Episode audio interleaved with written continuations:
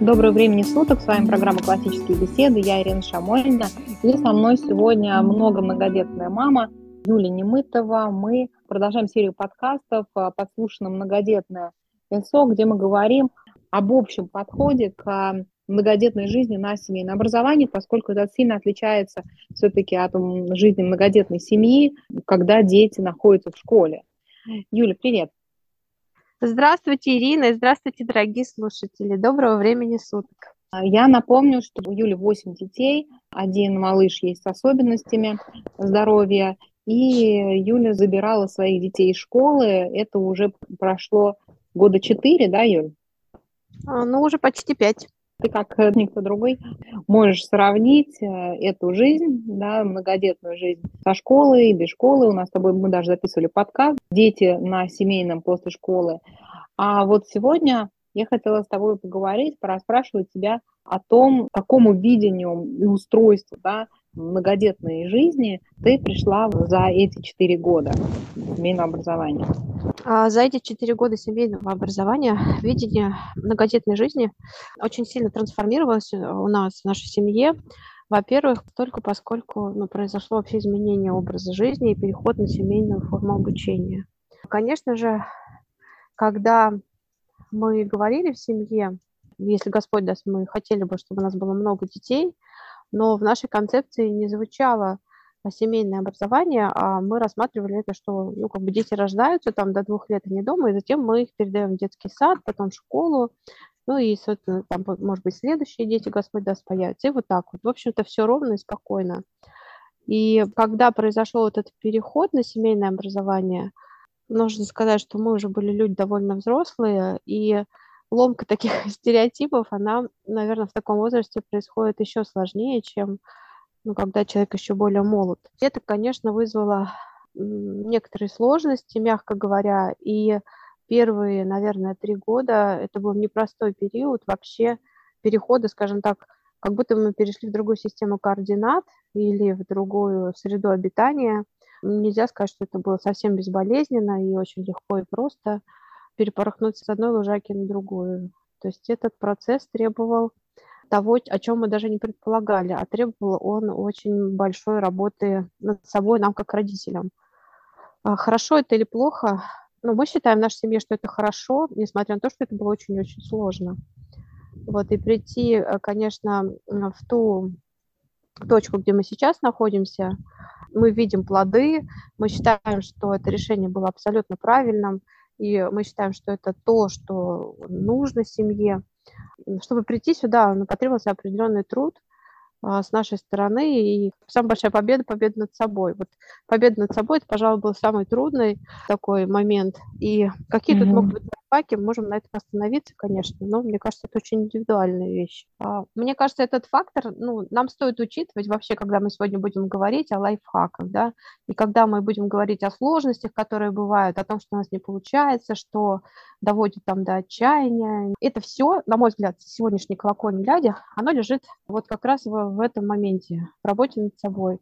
То, как мы будем смотреть на все, что будет с нами происходить, и как мы будем к этому относиться, какой диагноз мы будем ставить, что-то со мной не так или что-то с детьми не так, и, и чем мы будем это лечить, как мы будем из этой ситуации выходить, это все ну, будет происходить внутри работы. И пока вот это не станет очевидным, нам не стало очевидно, мне кажется, это один из лайфхаков. Если принять, что ну, как бы все вокруг, оно ну, может окрашиваться в разные цвета. Можно окрасить это в какой-то ужас, в черный, в серый, и сказать, что как вообще это можно понести, столько детей, и вот это все, что дома происходит, и нужно держать и порядок, нужно заниматься учебой, нужно заниматься воспитанием, нужно вести параллельно детей к вере, и еще много-много всего. И вообще я это не потяну, и зачем я на это подписалась. Но другая точка зрения есть.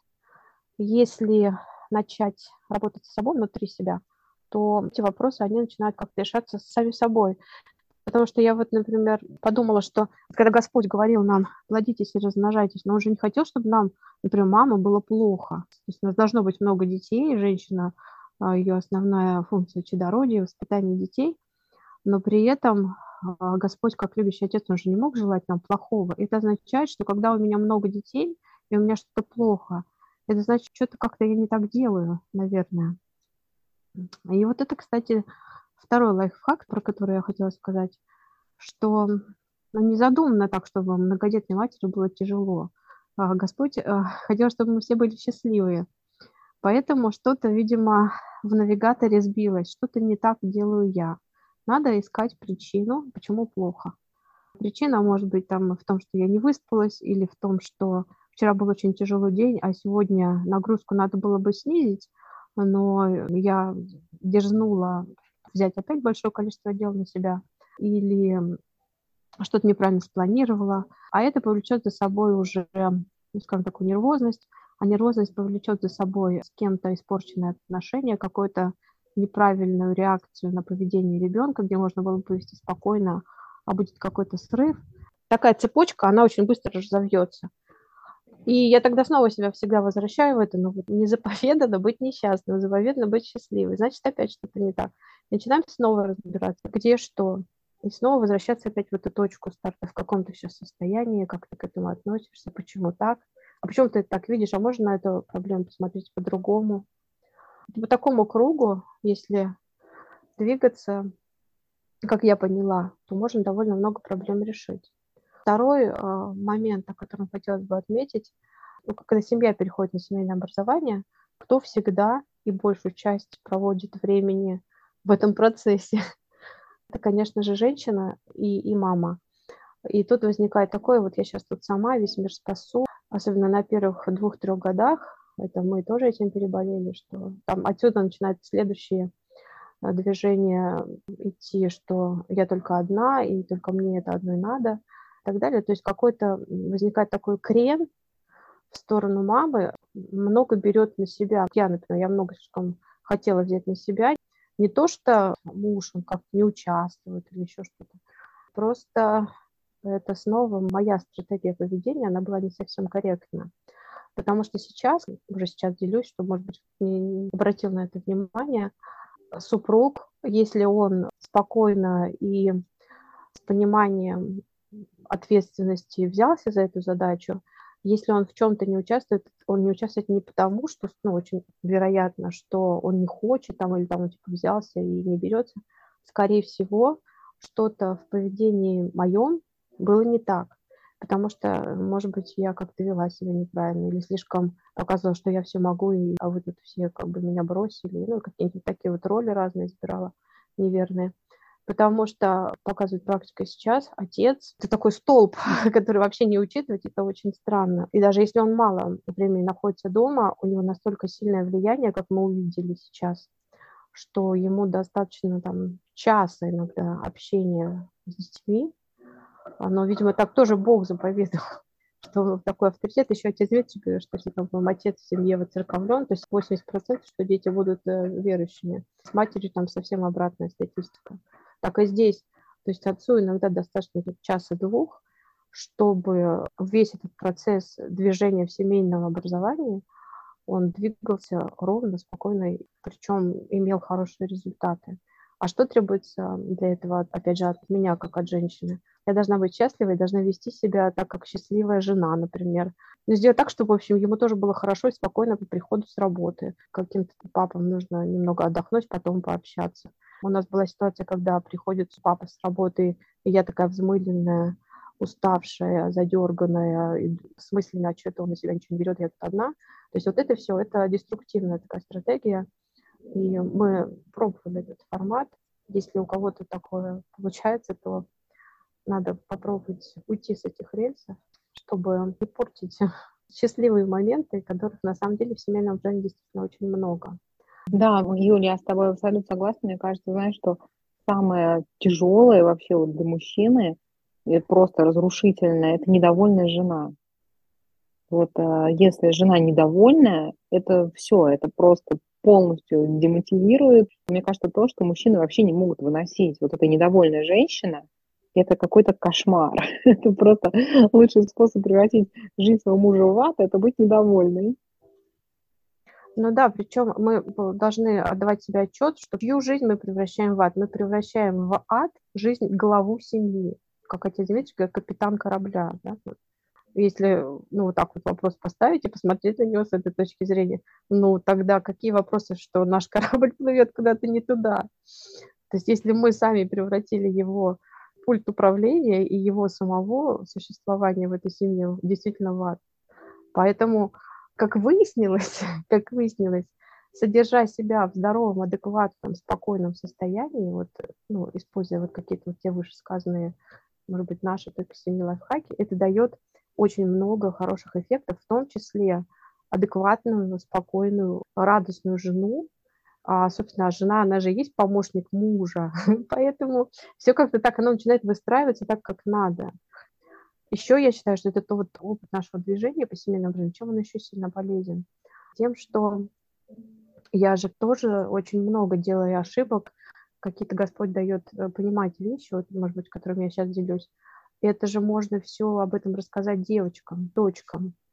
Я не говорю, что на 100%, но процентов на 30 тоже их постараться оградить от таких вот ошибок, чтобы они в свою жизнь и жизнь своих семей и мужей не превратили в ад, в кошмар. И потом, чтобы не было несчастных семей даже у собственных детей. Мне кажется, это даже главнее, чем какие-то академические вещи. Научить, например, сыновей быть хорошими отцами и как правильно себя вести, когда жене тяжело, например, и как правильно девочки вести себя как будущие жене как будущей матери, чтобы срываться на какие-то вещи. Особенно в многодетной семье это просто благодатная почва, когда у старших дочерей есть возможность заботиться о младших, когда они видят, как мама, например, тут вот, вот так себя ведет, видно, что сейчас вот-вот она взорвется, а тут она вдруг как-то куда-то ушла, раз и вышла другая. А вдруг, э, размышляя вслух, подумала, что нет, папу не надо сейчас этим тревожить, а нужно вот как-то вот так вот дать ему возможность передохнуть. Они же это все видят, им даже ничего потом объяснять не будет. То есть огромным преимуществом, можно сказать, алмазом э, в жизни на семейном образовании многодетной семьи есть то, что созданы все условия для того, чтобы воспитать счастливых жен, мужей, отцов и матерей, потому что все вот у тебя на глазах. Дело только за малым, за собой следить и помнить, что Господь э, заповедовал многодетности быть счастливым. Согласна очень с этой мыслью. Юля, можешь выделить э, какие-то моменты, может быть, вы с мужем обсуждали, которые вот в организации жизни многодетной семьи для вас э, вы считаете приоритетным? Вот то, что вот обязательно должно быть, на что вы обращаете внимание? Мне кажется, здесь, ну, как бы точка отсчета такой а, станет задача, у каждой семьи, она будет все равно своя, которая стоит перед э, родителями. Как они видят свою задачу воспитания детей и куда они вообще желают э, все это воспитание привести. Мы движемся по маршруту, который уже давно услышали при знакомстве с отцом Дмитрием Смировым, что кем бы ты ни был, космонавтом, профессором, э, там, еще кем-то, президентом, ты будешь счастлив только в том случае, если счастлива твоя семья. Ты счастлив в семье. Если такого нет, то будучи хоть кем, если, как он там говорил, если твой сын наркоман, это президент, ну, как бы сложно быть счастливым человеком. Поэтому мы видим важным выстроить первые приоритеты, а приоритетом является для нас воспитание детей, которые будут счастливы в семье. И исходя уже из этих приоритетов, мы выстраиваем все задачи, такие бытовые, которые появляются, бытовые, учебные, которые перед нами стоят. Ну, получается, это как такое хорошее прокрустово ложе, да, куда помещается любая задача. Любой конфликт, например, что-нибудь бытовое давайте возьмем. Беспорядок в доме. Да, сначала, на первом этапе меня это беспокоило, что просто, например, ну как-то я не могу привести в систему порядок в доме. Например, как сделать, чтобы всегда было чисто и красиво. Дальше мы начинаем с детьми беседовать, а как бы содержать этот дом. И из этой беседы мы понимаем, что, в общем-то, нет такой сильной привязанности на первом этапе, после школы особенно, что это как-то мой дом, здесь живет моя семья. Ну, ее и не было. То есть, а может быть, потому что они дети, они не понимают, ну, что создать дом – это тоже такой непростой труд, и много усилий нужно приложить к этому. Поэтому очень хочется, чтобы он долго сохранялся, например, чистым, красивым. Вот. И какая тут задача может стоять? Задача такая, что нужно научить, э, получается, детей, как будущих отцов и матерей, сделать так, чтобы они смогли научить своих детей То есть у нас очень много, мы часто вообще весь разговор а как бы ты повел в этой ситуации себя со своим ребенком, вот если бы твой ребенок он портил что-то, что ты создал. И это очень такой хороший путь, простой и очень качественный когда они сами начинают собирать, о, слушай, ну я бы, наверное, вот это, вот это, вот это. Все, собственно, задача решена. А как бы ты себя повел, если ну, твои дети отказывались мыть посуду вообще напрочь? Давай подумаем. Ну, иногда они говорят, что я бы там ну, в угол поставил. Говорю, ну, хорошо, давай сейчас с тобой встать каждый день в угол, да. И как бы к чему это? То есть посуда, что ли, от этого помоется? И вот такой вот, э, казалось бы, странный подход, да, они сами еще дети, там вот у меня там 10-11 лет дети, но почему-то этот вопрос, он, ну, в нашей семье, например, он помогает нам, чтобы mm-hmm. дети начинали немножко по-другому смотреть на ситуацию. И опять же, этот вопрос очень четко соответствует нашей цели. То есть мы хотим, чтобы наши дети в семье знали, как она устроена, знали, как управляться, и когда они станут мамами и папами, мужьями и женами, чтобы для них не было там шоком, а как вообще с этим поступать и так далее. Вот. Мы очень много говорим со старшими, ну, немного, там, наверное, громко сказано, мы говорим со старшими когда есть такая возможность, когда куда-нибудь едем или вообще о семье. Даже когда какие-то ситуации у нас с мужем бывают сложные там или какие-то вопросы нужно решить. Хорошо, если ну, наши дети рядом, или мы даже их пытаемся немножко вовлечь, то есть у них нет большого, конечно, права принимать с нами решения, там участвовать в принятии каких-то решений. Но как этот вопрос решается, то а как бы вы решили, вот, например, а если вот у тебя было вот это вот, а как бы ты, а как бы ты своим детям это объяснил? И вот такой крем через твоих будущих детей, казалось бы, очень странный, он дает хороший результат. То есть я считаю, что это тоже такой некий наш лайфхак. А, поэтому Здорово, какой, да. какой у нас градус эффекта, как, как хотите это можно назвать? Ну, в общем, мы воспитываем счастливых детей, счастливых мужей и жен, и отцов и матерей. Это, наверное, основной такой момент воспитания. А под него уже очень удобно все подстраивать. И учебу академическую, часть ее и отношение к этой учебе. Понятно. Юль, скажи, вот что ты со своего опыта большой семьи, еще осложнение в виде ребенка особенного, что бы ты посоветовала мамам, у которых, ну, еще маленькие дети, уже несколько, да, они только-только начинают заниматься вот семейным образованием, это тоже, да, перестройка, даже если вот дети не ходили в школу, или чуть-чуть, если походили, ну, то есть образование, да, вот эта задача дополнительная, она вносит э, нагрузку определенную, да, вот нам всем там летом легче, когда меньше мы занимаемся. И вот эта дополнительная нагрузка, она требует, наверное, более вдумчивых таких решений по организации совместного быта. Вот ты здесь можешь поделиться какими-то лайфхаками? Ну вот вспоминая, как у нас было, я этого не увидела и не смогла это сделать. Вот дела их все время будет много, как я поняла уже сейчас. То есть нельзя так вот сделать так, чтобы вот я сейчас вот это, вот, вот это, вот это, вот это, и еще 58 сделаю, и потом как бы, ну, вот будет такой какой-то перерыв. Я отдохну, и потом буду готова к следующему. Мне было сложно понять это. Я думала, что вот я сейчас вот это, вот это, вот это сделаю, и потом я смогу отдохнуть. Как выяснилось, это такая среда, в которой всегда есть задачи, и они будут еще появляться. И от того, что они появляются ну, на первых этапах, и ребенок, тут еще и маленький, тут его надо учить, тут еще и дома надо убраться, еду приготовить, и вот это все-все-все. И порой даже забываешь про себя. Но это ни к чему, кроме как к выгоранию, не приведет, про которое уже сто раз говорили. Вот, например, я заметила, что если после любых микрозадач, ну, например, сейчас мы завершили кормление ребенка, и следующее нам нужно там сделать, писать прописи, ну, условно. Вот между любыми задачами, если разрешать себе делать 15-20 минут такое ничего не делания или делать ничего, хочешь там кофе пойти попить, что хочешь поделать? То есть нужны какие-то паузы между задачами. Вот это я в себе заметила. То есть это позволяет не разогнаться до какой-то сумасшедшей скорости, как, знаешь, как муховик раскручивается. Это позволяет тормозить всю ситуацию. Я не знаю, я не психолог, но как-то, мне кажется, психика даже переключается от одной задачи, да, в которой ты сейчас немножко посидел, там, все что угодно поделал, а к другой. То есть такая перемена, что ли. Она так называется перемена, потому что школе так называлась. Вот я так стала делать. От любой задачи, даже от, от одной маленькой до другой, я делаю паузу. 15-20 минут мне надо подумать, просто посмотреть на, на елке, как-то выключиться из той задачи и включиться в эту. Mm-hmm. Если таких пауз положим, например, у нас в день 15 задач, даже если, да, между ними сколько там будет перерывов.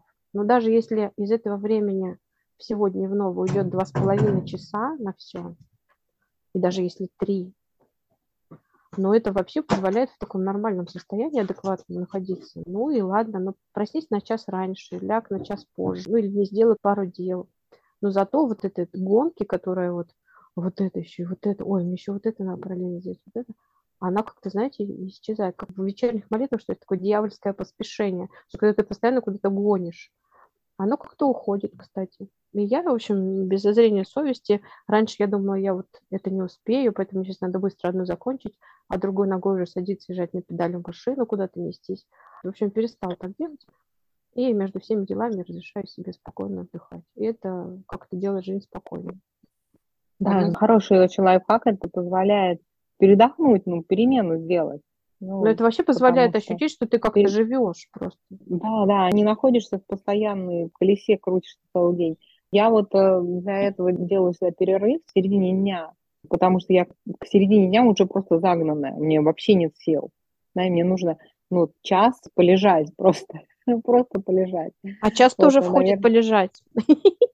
А, наверное, действительно, если делать перерывы, да, вот такие 15 минут, то просто не будет накапливаться такая усталость в середине дня. Причем усталость, мне кажется, больше даже какая-то психологическая и эмоциональная. Вот она больше изматывает даже, чем физическая. Но мне кажется, если есть возможность в обед там тоже где-нибудь прилечь, это тоже хорошо. Но вот эти штуки, я всегда на них жалела время, да ладно, я потом отдохну, они позволяют быть вообще в адеквате в полном. То есть ты нормально ощущаешь, что с тобой происходит, ты можешь оценить, спокойно посидеть, в тишине побыть, в спокойствии. И э, скорость не набирается тогда сумасшедшего движения, что к вечеру ты уже не можешь затормозить и даже заснуть. Многие пишут, что я не могу заснуть от такого интенсивного ритма в течение дня. Угу. Ты да. Может, надо попробовать так. Да, хороший лайфхак. Давай еще. Мне понравился. Еще я стала более внимательна. Мы про это уже много раз говорили что нельзя быть невнимательной к себе, я стала следить за тем, чтобы, вот, например, в семье семь детей, с которыми я общаюсь. Ну, восьмой, он всегда со мной, все понятно. Семь детей, с которыми я общаюсь. И вот, например, меня еще очень сильно выводило из равновесия, снижало мою работоспособность вообще, как-то я грустнее. Если у меня с каким-то ребенком вдруг произошла какая-то такая ссора, или там чуть поругала его за что-то, или он что-то не сделал, что я просила, я от этого очень сильно расстраивалась. Несмотря на то, что, например, со всеми пятью у меня все хорошо, а с двумя тут что-то вот какие-то возникли трудности. Я представила, что приборная панель, и на ней семь каких-то индикаторов. Вот, и я стараюсь, чтобы все эти индикаторы были зеленым светом в норме.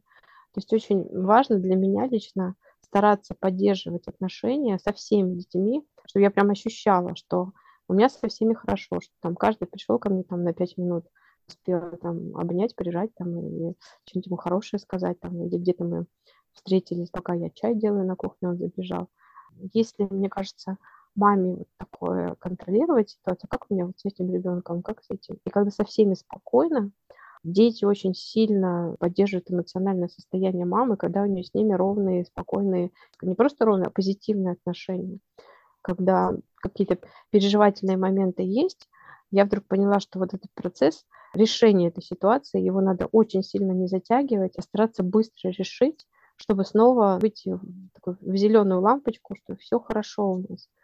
Особенно со старшими, когда они вот сейчас взрослеют очень сильно, и по привычке там хочется им дать 526 советов, как там надо. А тут ты вдруг понимаешь, что ну, это уже взрослый человек, у которого есть там какие-то свои мысли, планы, и ошибки свои должны быть. И тоже научиться с ними выстраивать такие отношения, чтобы тоже все был зеленый свет, и все было хорошо, и чтобы мы не были отдалены друг от друга, несмотря на взрослость его а наоборот укреплять эти отношения. Например, мы даже иногда говорим, у нас немного с тобой времени осталось еще быть вместе. Ну, почему, мама? Ну, потому что ты взрослеешь, потому что у тебя будет там своя семья и так далее, и так далее. И как-то вот это тепло, когда со всеми детьми сохранено, но если оно не сохранено, оно, конечно, будет постоянно чем-то нарушаться, стараться, чтобы вот это нарушение было коротким и снова устраивать нормальное состояние. И это очень сильно поддерживает, это, круче, чем любые витаминки дорогие, которые пьешь весной, когда уже витаминоз. Настолько это держит маму а, в приятном расположении духа, а значит и папа будет тоже в приятном расположении духа, когда удается балансировать и поддерживать вот эту ситуацию таких здоровых, добрых отношений. Я не скажу, что у нас прям все причесаны на один пробор. Конечно, бывают такие конфликты, но еще один лайфхак. Я вдруг поняла, что не надо решать конфликты с детьми, которые возникают, там, что-нибудь не сделали, там, или просили убрать, не убрать. Но это я недавно поняла. И я, в общем, больше не решаю эти конфликты. Я просто говорю папе, и ему достаточно, ну, просто прийти, спокойно два предложения сказать, и дома нет вообще никакого ни нервоза, ничего, а просто все делают, ну, потому что, не знаю, они его любят, уважают, там, у каждого свои мотивы, и все. И я вдруг подумала, почему я раньше этим не пользовалась. Ну, потому что, наверное, я хотела на себя все сгрузить, а возвращаясь туда к самому началу беседы, ну, ведь Господь же вот так и задумал вообще. Просто, ну, это забывается, а вот эта гонка, которую мы себе устраиваем, она и дает возможность это все забыть. Юль, получается, так непросто, да? Это нужно определенное терпение иметь, потому что тебе кажется, что ну, это же надо сейчас сделать. Папа Но... там когда придет, а это должно быть уже сделано давно, а это до сих пор не сделано. Ну да, да, но надо просто понимать цену тогда сейчас сделать. Цена у сейчас сделанного будет выше. А будет испорчено настроение мое, будет испорчена атмосфера в доме, будет испорчено отношение с ребенком, будет испорчено мое состояние, когда папа придет вместо того, чтобы сказать ему что-нибудь просто хорошее или вообще промолчать, я должна буду ему говорить об этом. То есть это снежный ком. Дешевле просто как бы, ну, ладно, потерпим а потом попрет, слушай, попроси, пожалуйста, тебе не сложно тебе будет попросить его вот, вот это, вот это что-то у нас сегодня не получилось. И все, представляете? И вообще, и все спокойно, вообще ничего. И это меня сильно очень порадовало, когда я вот до этого дошла. Но стоило ли так долго к этому идти, я не знаю. Вот девочкам сейчас говорю об этом, о том, как можно и как не хотелось бы, чтобы они делали. Да, это нужна определенная тренировка себя. Ну, тренировка, и как бы с другой стороны, надо понимать, что, ну, да, можно так сделать. Я вообще такое люблю. Я вообще люблю, чтобы все было ну, там натянуто, все идеально стояло, лежало. Но я вдруг поняла, что цена-то слишком высока. Ну, слишком высока цена. И поэтому там потерпеть там два с половиной-три часа, там, пока папа приедет, можно потерпеть. Это сильно раздражает. Я вдруг поняла, что но я что-нибудь из сильно раздражающего половину могу сама подвинуть там, или сделать. Могу, конечно, просто пройти мимо и просто не смотреть на это три часа. Ну, что, например, я добьюсь этого криком, еще что-нибудь. Но это потянет за собой больше неприятностей, чем то, что вот это не сделанное просто лежит. А потом это же для человека, который не сделал, не принесет никакой пользы. Вот когда он не сделал, а потом они с папой как-то этот вопрос решили, он сделал, это же последствия будут гораздо приятнее для него и полезнее, чем просто он сделает как бы по повелению, да, по указанию. Хотя, с другой стороны, у нас в семье так заведено, само так завелось, мы даже об этом не договаривались. У нас авторитет родителей, стараемся, в общем, не допускать каких-то таких понебратских вещей. То есть бывает, что детей заносят, в беседе, там еще что-нибудь. мы так аккуратно, я, например, могу сказать, ой-ой-ой, мы куда-то с рельсов съезжаем. И уже дети привыкли, говорят, а, да, мам, все, я понял, прости. Мне кажется, что с другой стороны все равно важно показать всем, что у всех есть свое место в этой Солнечной системе. И как только кто-то начинает сходить с орбиты, лучше его аккуратненько подправить, чтобы сама система не начала колебаться. Даже на миллиметр, когда, слушай, тебе не кажется, ты сейчас как-то вот так не очень так, да, слушай, я понял, подпрости. Вот этот момент мы строго контролируем, чтобы таких вот вещей не происходило. В общем, если когда изменение орбиты происходит на миллиметр, это легче поправить, чем если не поправлять, а потом сразу там на 15 сантиметров. Это будет тяжело и там и для отношений, и для всего-всего-всего. Вот, но и опять же, если мы поправили, да, и что-то там произошло, надо потом что-то приятное, либо поговорить, то есть как бы снова сгладить и снова сбалансировать эту ситуацию в то, чтобы отношения снова стали нормальными. Вообще я читала Соломона, по-моему, мать писала, какой должна быть жена. Жена и мать – это совсем не то, что в современном обществе представляется из многодетной женщины, которая вроде как все время сидит с детьми, такая какая-то вся измученная, уставшая.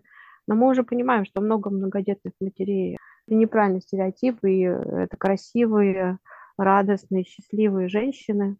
И она там писала ему, я, конечно, дословно ни за что не воспроизведу, что жена – это и та, которая может приумножать средства, которые добывает муж. Какими способами? Экономией чего-то или приобретением более выгодного чего-то. Она там, она там пишет, типа, что она знает, когда какой земельный надел приобрести и когда его продать. То есть она даже наделяет ее какими-то такими финансовыми знаниями. Она умеет поддержать беседу, когда ее муж говорит в высоких собраниях и когда принимает гостей. А, она красива, умна. Сколько это должно быть обязанностей у жены, чтобы она была вот такой вот, э, и от этого она будет счастлива. То есть женщина, она в семье, получается, имеет очень большую роль, но в то же время она тоже должна знать место в Солнечной системе своей. Соответственно, если девочек своих мы этому научим, да, и мальчиков тоже, ну, хотя бы как рулить семьей, чтобы жена приходила вот к таким вот понятиям, пониманиям. Задача поставленная, она выполнена, они будут счастливы. А когда человек счастлив, он вдохновлен. Я очень люблю поговорку про жену Черчилля. Я не знаю, было это на самом деле нет, наверное, знаешь ее. Когда Черчилль прогуливался с женой по скверу вечером. Знаешь, да, и встретили дворника, который имел. Ну, так тоже недословно. Они встретили человека, который имел улицу. И супруга Черчилля, она подошла к нему, и они какое-то время разговаривали. А когда она вернулась обратно к своему супругу, Черчилль спросил ее, кто этот человек? А она сказала, этот человек раньше очень сильно любил меня и хотел, чтобы мы создали семью. На что Черчилль ответил, вот видишь, как хорошо, что ты выбрала меня. Сейчас бы ты была женой дворника. Супруга ему сказала, если бы я выбрала его, то это ты был бы дворником, а он премьер-министром. Вот. Я не знаю, было ли это на самом деле, то есть не могу за достоверность ручаться, но сам посыл, он такой, да, что женщина, у нее великая роль у меня, вот как у мамы и у жены, но при условии, что я буду ее четко, как в Солнечной системе, управлять и стоять на своем месте. То есть женщина, она, по сути, это крылья, мне кажется, для супруга, почва для семьи. Ну, это как, как угодно, можно высокопарно, поэтично это все называть. Нам Бог дал такую вообще роль великую, и даже и рождать детей. Ну, самое главное, все, я уже кучу ошибок наделав, а вот показать это детям, вот в нашей семье это и есть основная задача, которую мы должны научить, чтобы они были счастливыми, чтобы люди, с которыми они взаимодействуют потом в жизни, они уходили обогащенные хотя бы словом. Никого не осуждать, никому не досаждать, и всем мы почти... Ну что уж у нас из этого получится, я не знаю, поскольку сильно мы несовершенны, и никто нас не воспитывал в такой парадигме, но если процента на, на 3 мы хотя бы двинем эту ситуацию вперед, можно, наверное, сказать, что что-то получилось. А может, мы даже и не увидим этого результата, что тоже возможно. И мне нравится идея не ждать хорошего результата от воспитания детей, а просто делать то, что ты должен делать. Это хорошая идея, я ее услышала у одного дорогого и любимого мне человека. Маша мне же сказала. Может быть, нам удастся совершить это маленькое движение э, в наших детях, что они смогут как-то прийти к тому, о чем мы хотели бы думать. Но, может быть, мы и не сможем это увидеть. Мне кажется, что мы должны просто делать то, что можем сделать, а дальше воля Божья на все. Спасибо большое за такой ценный опыт и очень мудрый взгляд. Очень мне самой было интересно с тобой пообщаться на эту тему. Хочется как-то мамам, да, которые не наделали ошибок, да, чтобы они немножко на нашем опыте уже увидели последствия на самом деле того мировоззрения, которое доминирует в обществе, которое транслируется отовсюду, да, мы нигде не видим образ такой жены и матери, о котором мы сейчас с тобой говорили. Его нет. Его нельзя нигде увидеть нигде услышать, да, о нем не говорится ну, да, никем, да. Всеми говорится о том, что женщина должна а, быть успешной в карьере, она должна быть привлекательной. Кого-то типа она, конечно, лучше бы, чтобы родила. Но это такая периферийная тема, то есть а то, какая она жена, этого как бы вообще нету. Ну, просто нет, в принципе, в информационном пространстве, да, касающейся этой темы, какая женщина должна быть жена, как быть хорошей женой, ну, наверное, даже звучит как-то чуть ли не как оскорбление сейчас, да, воспринимается для женщин. Там сразу начинают возбуждаться на эту тему. Этот вообще образ женщины скорее в XIX веке еще начал вырисовываться современный, да, то есть это не то, что там после перестройки, да, там этот разврат, там весь этот разврат, понятно, но сам образ э, женщины, не связанной с ролью жены, ну, в принципе, особо никак, кроме там того, что, ну, она там что-то готовить хорошо бы, чтобы умела. Дальше как-то этого не идет, да? А он начал размываться еще, наверное, в XIX веке, когда началось движение за право женщин. Право голосовать, mm-hmm. право работать. И вот это вот дальше это переросло то, что после революции женщины просто обязаны были работать. Ну, не то, что по закону обязаны, но не работающая женщина, это как-то было странновато как-то тунеядство и все такое. Хотя были женщины, которые не работают, но это были какие-то единичные случаи. Вспоминаю среди моих подруг детства, да, вот я не помню ни одного случая, чтобы мама не работала. У тебя были такие подруги, у которых мама не работала? Нет, конечно. Это... Моя бабушка не работала. И, и это была достаточно большая редкость, да, потому что у меня дедушка занимал высокую должность, она не работала вообще, да, никогда. Это была такая, ну, довольно редкая ситуация. А так мамы, которые вот возраст наших родителей, работали все. И после перестройки еще на это наложился еще и образ такой блудницы, да, что женщина должна mm выглядеть все время блудливо, да, это называется привлекательно. mm Да, как отец Дмитрий говорит, привлекательный на что? Что значит привлекательный? Ну, понятно, да, что значит привлекательный. И таким образом эта комбинация, да, женщина, герой труда плюс блудница, вот это образ. А материнство там сведено только к физиологическому вопросу. Еще роль матери, она в каком-то хотя бы физиологическом аспекте присутствует, а роль жены, она вообще непонятно, где она есть. Вот, поэтому я надеюсь, что вот наш с тобой подкаст внесет свою небольшую лепту в актуализацию этого вопроса, да, что такое роль жены, да, и какое должно быть отношение к мужу, и что, по крайней мере, нам удалось об этом понять, поскольку неоткуда было, кроме как на своем опыте, да, об этом узнать, но вот то, на чем мы шишки уже набили, мы стараемся делиться, вот. Иль, спасибо тебе большое за участие в подкасте. Спасибо всем нашим слушателям. А, надеюсь тебя услышать э, еще скоро в следующих подкастах. Да, всем большое спасибо тоже за внимание. Ирина, тебе большое спасибо, что позвала. И до свидания, до скорых встреч.